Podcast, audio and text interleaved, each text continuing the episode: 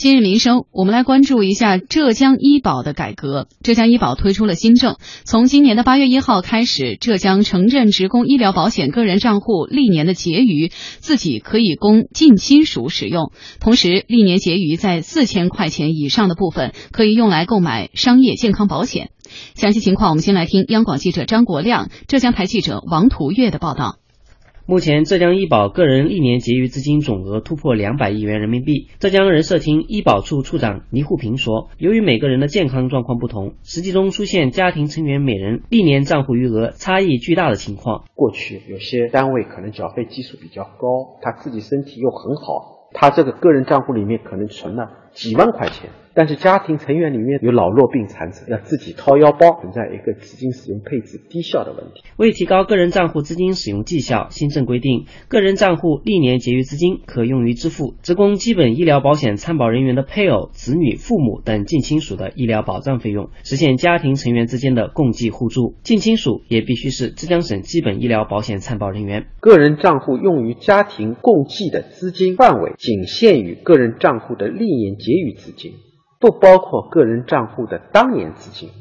配偶、子女、父母作为他的近亲属，不包括岳父母、不含兄弟姐妹。随着两孩政策出台和百姓对于预防疾病的需求提高，属于国家扩大免疫规划以外的二类疫苗使用量也在增大。本次医保新政还允许参保人和近亲属在使用二类疫苗的时候使用历年结余支付，例如流感疫苗、狂犬病疫苗，这种疫苗都属于是预防性疫苗。你只要历年结余资金有钱，你也可以用于支付。这个是走出了医保如何从管后端开始逐渐的要向全过程管理的一个重要的。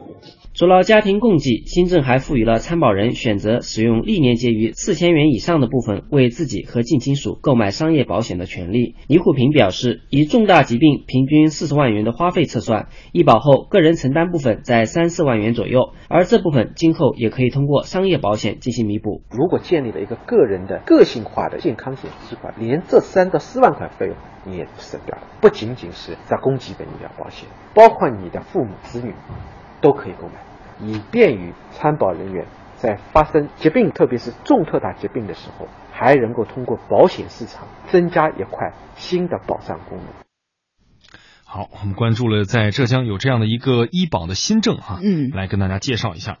对，这个医保新政呢，就是从今年的八月一号开始，浙江的呃医疗保险的个人账户结余的部分，自己可以供给自己的近亲属使用。过去只能是自己给自己用。对，那过去的情况呢？比如哈，像单位缴费比例交的比较高的，嗯，然后呢，自己又没对自己身体健康，身体又很好，那这样每年的结余呢，在自己的卡里头，哎，取不出来，对，又用不出去，对，就会出现有些地方哈，会出现一些药店里经常会卖一些呃日用品啊，甚至粮油啊，各种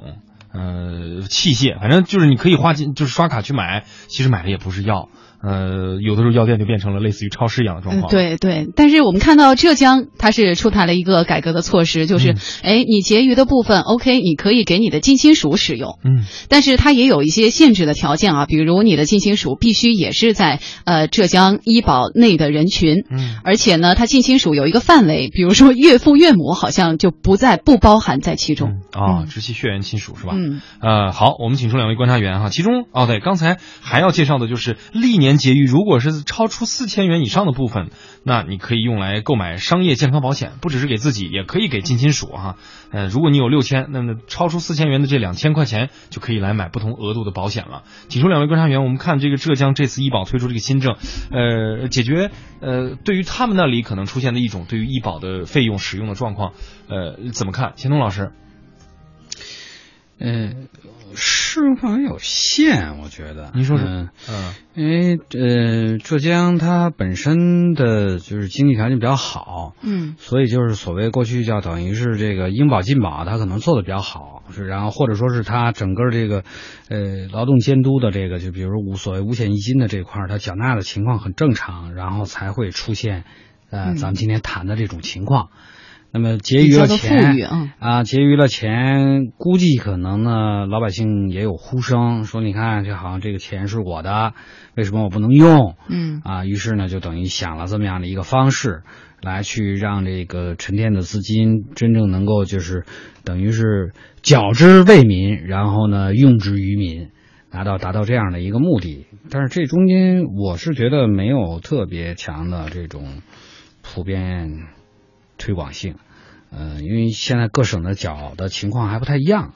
是吧？你到底多少有多少这个这个什么呃沉淀资金？这是一。呃，第二呢，就是其实刚才尹奇说的那种情况，相对来说倒可能是比较普遍的啊。嗯，就实际上是拿这钱都干，已经都干了别的了啊，反而那是存着也是我的钱，然后而且取又取不。出来，对，呃，他不能取出来，取出来更麻烦，那是不对的，那是啊。嗯，他这跟住房公积金什么的又不太一样。对，嗯，所以连带性的呢，就是我当时是说，呃，你像实际上就是说，等于是，呃，前一阵一直在讨论过这个问题，就是等于是把一些这个企业减负作为这个呃降低这个收的这些这个五险一金作为一个很重要的一个指标啊。嗯呃，当然收收收收少了以后呢，又有人开始担心，说你比如说养老少了，将来会不会又不够我支付啦，等等等等啊。然后这个医疗少了呢，企业这块儿就这些缴费的少了，企业当然是高兴的。嗯，然后从个人的角度来讲呢，就是他现在通过这样的一个方式，能够适度的扩大一个使用范围。嗯，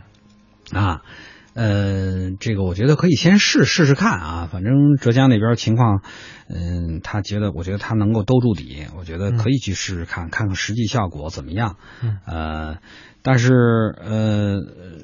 呃呃啊，对，中间还有一点啊，就是它的一个比较好的，就等于你金额金额累积到了一定程度之后呢，它实际上是可以买商业保险。对，这个我觉得倒是一个挺值得鼓励的一件事情，就是说将来它一定是，就是这是属于最基础、最基础的医疗，嗯，嗯就是医保医保嘛，对吧？这个全民享有，对，然后给你提供最基础的医疗。但是真正的你要碰上一些特别的、特殊的啊，特别是比如说碰上一些大病、难见病的这个，还是要自己有一点这种意识。嗯，商业保险险通过商业保保险实际上是多了一个渠很道好的补充，那么你这个自己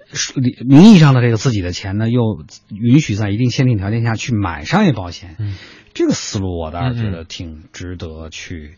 尝试一下。我觉得这是这是一个改革的思路啊，而且是不单是可以给自己买，也可以给这个限定的这个近亲属来买。我觉得嗯这个事儿是是可以去好好的做一下尝试的。咱们先看看效果怎么样啊？嗯、但是我我个人观点，我觉得不太具有特别高的这种推广度和可复制性。嗯，嗯，杨超老师看好吗？呃，我觉得他可能也是一个呃，目前的一个比较怎么说呢，符合现实状况的一个选择，可就是做的事儿，对，因为嗯，很多的时候就是说，你比如说在医马卡去买药的这个情况下，你的卡里有结余，但我觉得很多人都会给自己的亲属买，你这个是无法限制的。对，那你比如说我我我我可能打个电话，我说哎呀，我缺什么药，你能不能给我买点儿？马上就买了。所以这个这个事实上它本身已经是存在这样的一个现象了。嗯嗯然后另外呢，我可能觉得呃，他可能就是把它拓展到了，你可以给他支付这个医保费用啊，对，去医院看病的这你可以买，买对医院的费用啊，或者你、嗯因为以前的话，你如果要是医院的话，你你要盗用别人的医保卡，那那是要入刑的。对，假设家里面有一位，然后可能是涉及到花的钱比较多，这次在医院啊，啊你我那一个人的账户对有一部分钱，那家里面三四个人我都可以为，对。对我给你给你可能就挺合适。对，可能是这样一个状态之下，嗯。但是我觉得可能它呃是一个小的这样的一个改变吧，呃，可能更人性化的，也是基于事实基础上的这样的一个改变。